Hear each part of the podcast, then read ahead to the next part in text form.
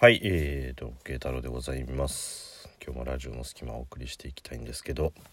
えー久々にアップロードする直前に下書きが消えるっていうね、ちょっと久々にね、仕事後で疲れて、へこんだ。ちょっとへこんだ。まあいいや。えーということで、えーテイク2になるんですけれども、はい、えーえっとね、今日、あの、今日ニュース見て、ちょっとね、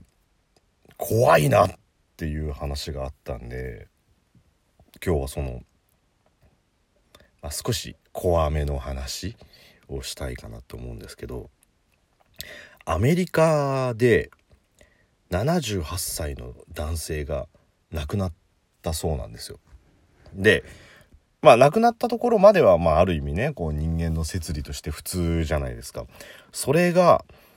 えーまあえー死亡宣告を受けてで、えーまあ、遺体安置する袋に入れて、えーまあ、葬儀場に運んだら袋が動いたっていうね。怖くない？で、え足が動き始めて、まあ、蹴飛ばすような動きをして、え弱い呼吸も戻っていたっていうところで。もうね生きてく上で一番怖い。これが。まあこう、よく家族とかとね、あの、こう実家に行った時とか、あの、話したりとかしたことあるんですけど、やっぱり人間が生きてる上で、ここが一番怖いじゃん。もうさ、こう、人は死ぬっていうのは、まあ生きてる以上、こう絶対誰しもあまねく公平に訪れるものだと思うんですけど死んだらどうなるかってていうことって誰もわかんないじゃん。だからこう五輪中ですっていうね例えばこう何て言うんですか病気とかねそういうまあもう本当に、えー老衰でみたいな状況で病院でこう息を引き取ったっていうような状況の時ってまあお医者さんがそばにいるわけじゃないですか事故とかじゃないから。でそれでこう五輪中ですってまあ脈を取ったり瞳孔のこう開き具合を見たりとかしてそういう宣告を受けるけど果たしてその宣告を受けた時に本当に意識がないかどうかっていうのは誰もわかんないじゃん。たまにこう前世の記憶がある子供とかっていたりとかするけどそれって前世の記憶で死ぬ瞬間がどうだったみたいなのってないから、まあ、医学的な見地と生物学的見地でこういう状況になったら生命活動はできるはずがないっていうまあ証明はできないよね過程だよねもうそれ。だって現に今回のねあのそのアメリカの人だって亡くなったって宣告した上で動いてるわけだから。でそれでさこう死亡宣告受けて家族がおおいおい泣いてる時になんとなくそれが聞こえてるとかさのすげえ怖いじゃんって。で一番怖いのはやっぱりこう最後のお別れですって言って出棺されてでこう火葬場で焼かれるそのススイッチを押す時押す時押してそこでもうさなんだろう元に戻っちゃったら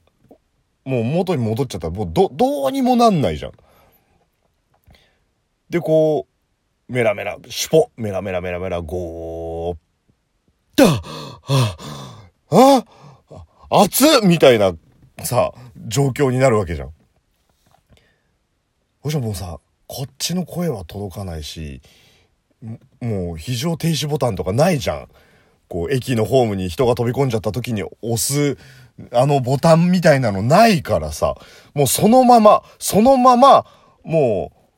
う上手に焼けましたみたいなもうモンハンみたいな感じになっちゃうわけじゃん。こんがりとこんがりと焼かれ焼かれちゃうっていうね。だから、やっぱそこが一番怖えなっていうね。だからその肉体的にこう死んでますって言われたからって意識的に死んでるかどうかがわからないっていうのがやっぱ一番怖いしね。よくまあ死んだように眠るなんて言うじゃないですか。だからその死んだように眠ってる状態なのか、眠ったように死んでるのかっていうのがね、わかんないから。まあ今回の方はね、その、なんていうんですか、移送された先で、なんか防腐処理かなんかをする前に起きたっていうか、もう間一髪ですよね、本当に。でこれが数時間遅れてたら状況が全然変わってたっていうところを考えると、まあ、九死に一生を得たってまあ残念なことにあの2週間後ぐらいなのかななんか亡くなられたっていうことも合わせてこうニュースには書いてあったんでまあちょっと残念だなっていうところはありますけどまあもう一回亡くなったっていう表現が正しいのかどうか分かんないですけどそうなんか怖えなっていうのがあって。でまあそんな中そんな中ですよ。僕今日仕事の帰りにあのまあ歩いて帰ろうかなとかちょっと寄り道して帰ろうかなって言った時に本来降りる駅じゃない駅で、えー、降りるんですけどまあ今日はちょっと買い物があったんでいつも降りる駅じゃない駅で降りたんですけどでそこ近くに学校あんのよ大学が。で商店街もあるからやっぱり夜遅くなるとこう、飲み終わった人たちが解散するのに、とりあえず駅まで戻ってきて、みんなおのおのの電車に乗るっていう状況ってよくあるじゃないですか。ね。こう、あれですよ。こう、本能が渦巻く場所ね。本能が、もう、あの女の子と仲良くなりたいとか、あの、あの子の近くに寄りたいとかさ、なんかあるじゃん、そういうお酒の勢いに、こう、任せて、いろんなドラマが繰り広げられる、あの、あの状況。そんな中、端っこの方で、一人、土下座のポーズをしてるやつがいたのよ。地べたにね。で、土下座のポーズでピクリとも動かないんだけど、まあ耳が真っ赤だから、あの、俗に言う酔いつぶれてる状態。か、普通土下座ってこう床に手をつくじゃないですか。その床に手をつく状態がね、手のひらが上の方に向いてたの。だ手のひらが上の方に向いてたってことは、もしかしたら土下座をしてたか、酔いつぶれてたか、えエルサレムの方に向かってお祈りをしてたかのどれかだと思うんだよ。だから、あ、何々どうしたの？つって、え？あ、この時間だから、あいつお祈りじゃね？あ、お祈りか。ね？その、その宗教と思想についてはこう人がむやみやたらと入ってはいけないっていうね、こう、エチケットみたいのがあるから、もうお祈りって言われちゃっもうね、お前付き合い悪いよってちょっと言えねえなみたいな感じになって、こう、お祈りをしてるのかもしれないっていう状況でね。で、その男の子の、あの、横に、まあもうその接し方とか喋り方を見たらもう彼女ですよ。彼女がいて、起きてよってやってるんですよ。まあもうその段階で、その段階でお祈りではないんですけどね、もうノンエルサレムですけど、もうノンエルサレムのやつですけど、そのノンエルサレムのやつってことは、ね、ノンエルサレムっていうやつじゃないってことは、まあ酔いつぶれてるわけですよね。で、こう手を上に向けてんだけど、状況から言って右側に iPhone も握ってる感じ。で、えー、背中にリュック背負ってそのままこう土下座のポーズ。で、彼女がカバン開けるよって言って、カバン開けてもピクリともしないの。で、そのリュックの中から水を取り出して、で、その彼氏にこれ飲みなよって言ってもピクリとも動かない。で、もう、もう、ね、起きてよ、こんなとこで寝てないでって言って、まあ次に、そのリュックをとりあえず、リュック、カバン下ろそう？カバン下ろそうって言ってでカバン下ろさせたんですけどまあ彼女がこう強引に手を抜いてこう肩からね手をこう抜いてリュックをこう脱がせてる状態でもう微動だにしないんですよで最後に彼女が「これ貸して」って言ってその右手に握っている iPhone をこう取ろうと思ったらガッてこう握ってたんですよ。今まで力を入れ、わかります？こう、なんとなく持ってるだけぐらいな感じなのに、ちょっと貸してっつって電話をこう引っ張られそうになったら、ガッてこう握るってで、僕ちょうど、あの、バスで帰る予定だったんで、バス停で並んでそのやりとりを見てたんですけど、